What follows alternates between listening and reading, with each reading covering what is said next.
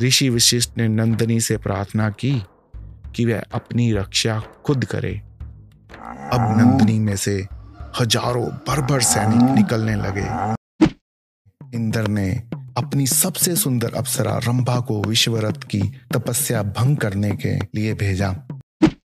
उधर विश्वव्रत के कठोर तप से प्रसन्न हो गायत्री माता प्रकट हुई, जो कि सभी देवियों की संयुक्त शक्ति है। विश्वव्रत ने पहली बार अपने मुख से गायत्री मंत्र का उच्चारण किया। अब इंद्र ने ऋषि कश्यप की पुत्री अप्सरा मेनका को बुला भेजा। इंद्र को यह भेद कहीं से मिल गया था कि मेनका के मन हेलो फ्रेंड्स आज की जो कहानी है, वो प्रियम शकुंतलम नामक पुस्तक में से ली गई है। और आज आपके सामने उस पुस्तक की कहानी का मैं दूसरा अंक आपके सामने लेकर आया हूँ। धन्यवाद। तृतीय चरण, जन्म की कथा। राजा के सैनिकों ने आश्रम के निकट ही एक शिविर का निर्माण किया। आश्रम की सहायता से सैनिकों द्वारा भोजन की व्यवस्था की गई। रात्रि का भोजन करने के बाद सभी सोने चले गए। परंतु राजा की निद्रा जैसे पंख लगाकर कहीं उड़ गई हो। रात भर राजा करवटे बदलता रहा। मन में उसके शकुंतला के जन्म से जुड़ी कथा को जानने की जिज्ञासा थी। सुबह होते ही दृशंत आश्रम के लिए चल दिए।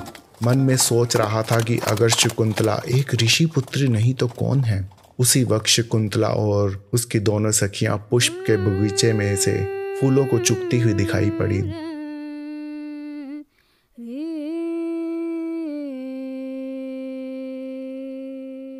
दुष्यंत वहाँ पहुंचकर दुष्यंत अगर आप मुझे आज्ञा दें तो मैं आपके साथ पुष्प चुगने में आपकी सहायता कर सकता हूँ। शकुंतला पिता कनव कहते हैं कि आवश्यकता से अधिक लेना हिंसा होती है।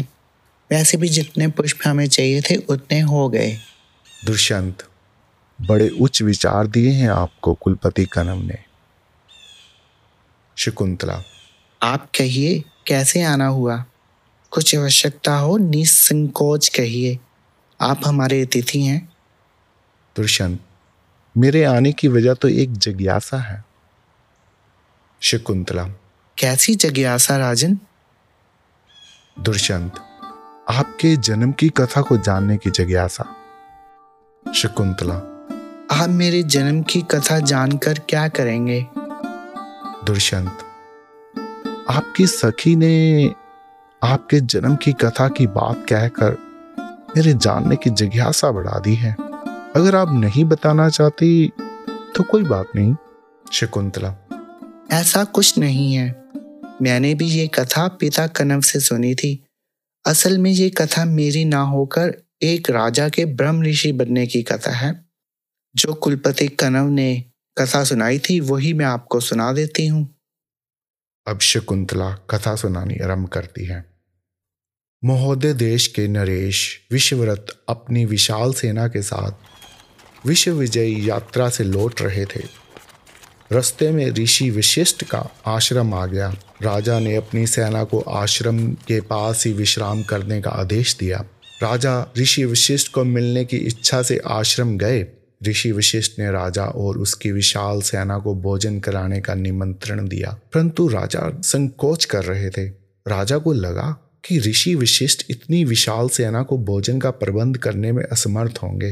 वह एक ऋषि को लज्जित नहीं करना चाहते थे, परंतु जब ऋषि विशिष्ट ने कहा कि आप यह सब कुछ मुझ पर छोड़ दें तो राजा को स्वीकृति देनी पड़ी।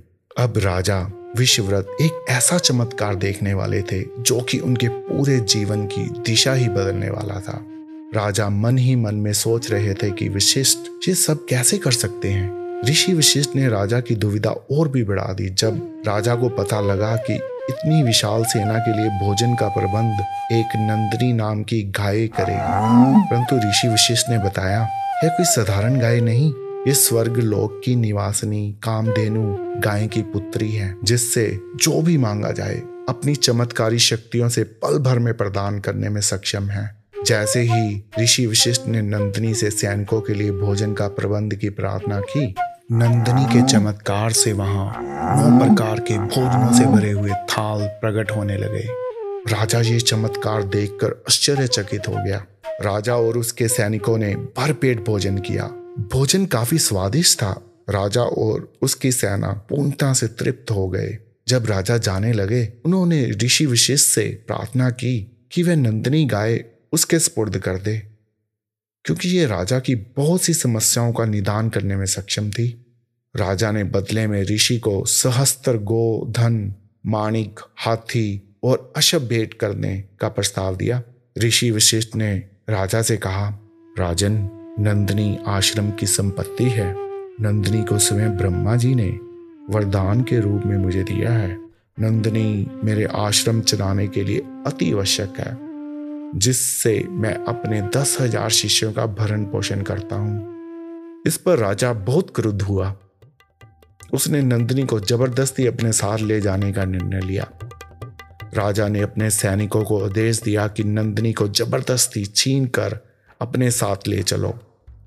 यह सब देख ऋषि विशिष्ट ने नंदनी से प्रार्थना की कि वह अपनी रक्षा खुद करे। अब नंदिनी में से हज़ारों भर सैनिक निकलने लगे। उन सैनिकों ने राजा के सैनिकों को निर्दयता से मारना शुरू कर दिया। पल भर में ही राजा की विशाल सेना में भगदड़ मच गई। राजा की विश्व विजयी सेना पराजित हो चुकी थी।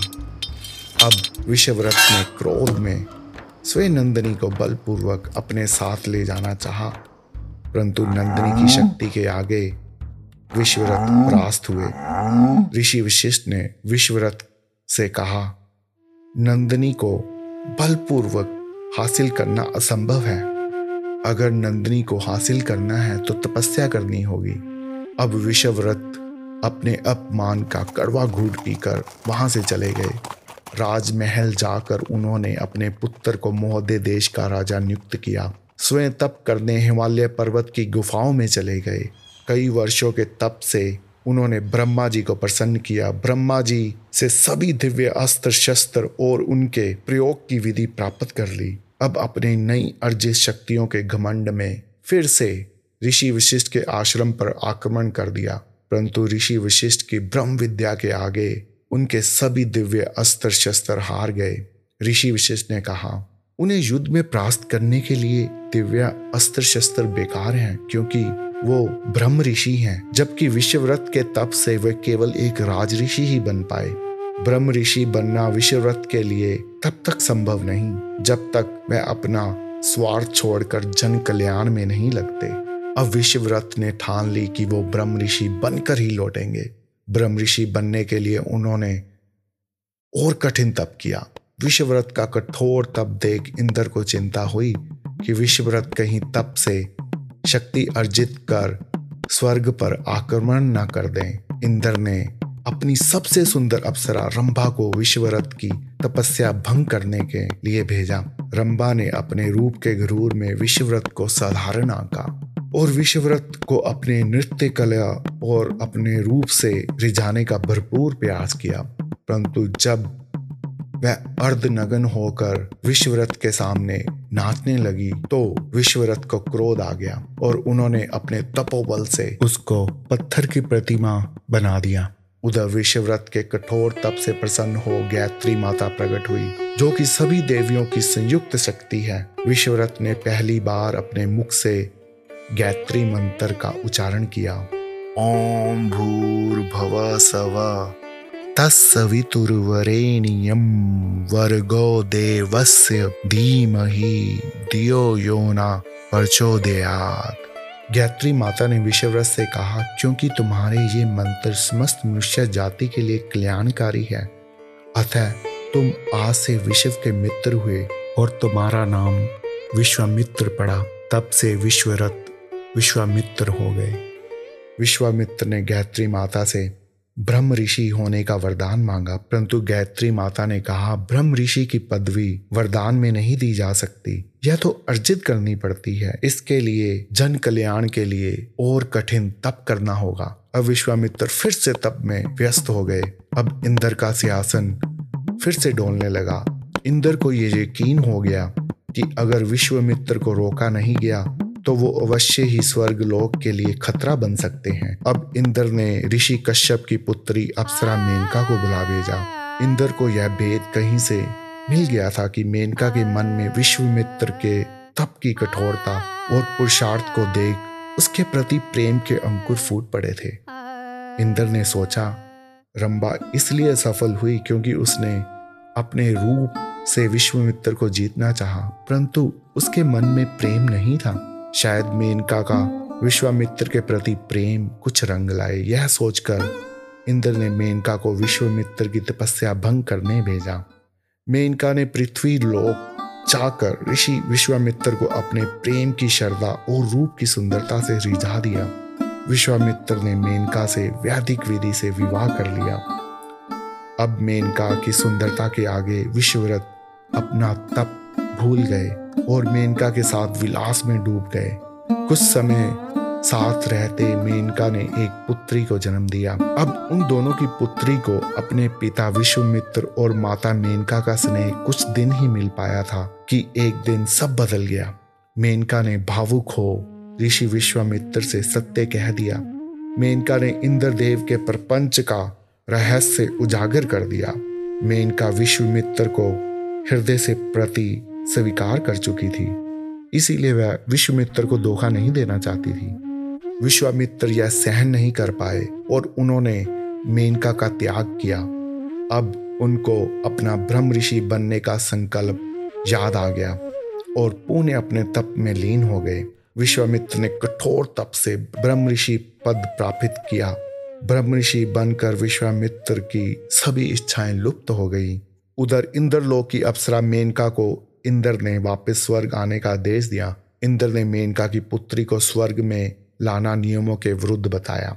अब एक माँ को अपनी पुत्री को वन में ही छोड़कर आना पड़ा। एक दिन ऋषि कनव को वन में विहार करते एक नवजात कन्या मिली, जिसके पास कुछ शुकुंत पक्षी अपने पंखों को फैलाकर सूर्य की सीधी किरणों से उस कन्या का रक्षण कर रहे थे।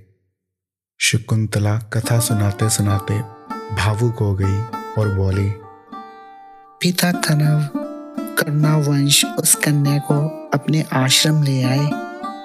पिता कनव ने अपनी सेविका गौतमी को उस कन्या को सौंप दिया और माता गौतमी के पूछे जाने पर कि इस कन्या का क्या नाम रखा जाए? पिता कनव ने कहा क्योंकि इसकी रक्षा शुकुंत पक्षियों ने की है तो इसका नाम शुकुंतला ही होना चाहिए। दुष्यंत तुम्हारे जन्म की कथा और तुम्हारे पिता विश्वामित्र माता मेनका की कथा अत्यंत रोचक और ज्ञानवर्धक है। शकुंतला हाँ किंतु मेरे पिता कनव और माता गौतमी ही है, क्योंकि पालने वाला जन्म देने वाले से बड़ा होता है। दुष्यंत हाँ पालन करता ही श्रेष्ठ है, परंतु हम चाहें या ना चाहें, हमको अपने जन्मदाता के कुछ गुण मिल ही जाते हैं। तुम स्वयं को ही देख लो, तुम्हारे रूप और चरित्र में अप्सरा अंश, क्षत्रिय अंश और ऋषि अंश एक साथ समाये हुए हैं।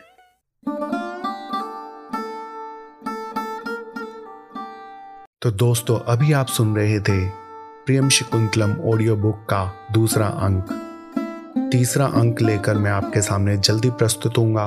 आप चैनल को सब्सक्राइब कर लीजिएगा और बेल आइकन भी दबा दीजिएगा ताकि जब तीसरा अंक रिलीज़ हो तो आपको नोटिफिकेशन मिल जाए।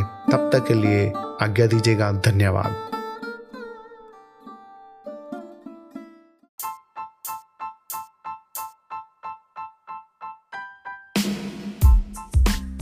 तो दोस्तों, अगला एपिसोड मिस मत कीजिएगा। अगले एपिसोड से कुछ क्लिपिंग शेयर कर रहा हूँ ताकि आपका इंटरेस्ट बना रहे। दुष्यंत अपने हाथ में से एक मुद्रिका निकालकर शकुंतला की उंगली में डाल देते हैं। दुष्यंत, जब मेरी याद आए तो इस मुद्रिका को अपने होठों से लगा लेना। तुम्हारा प्रेम मुझ तक पहुँच जाएगा।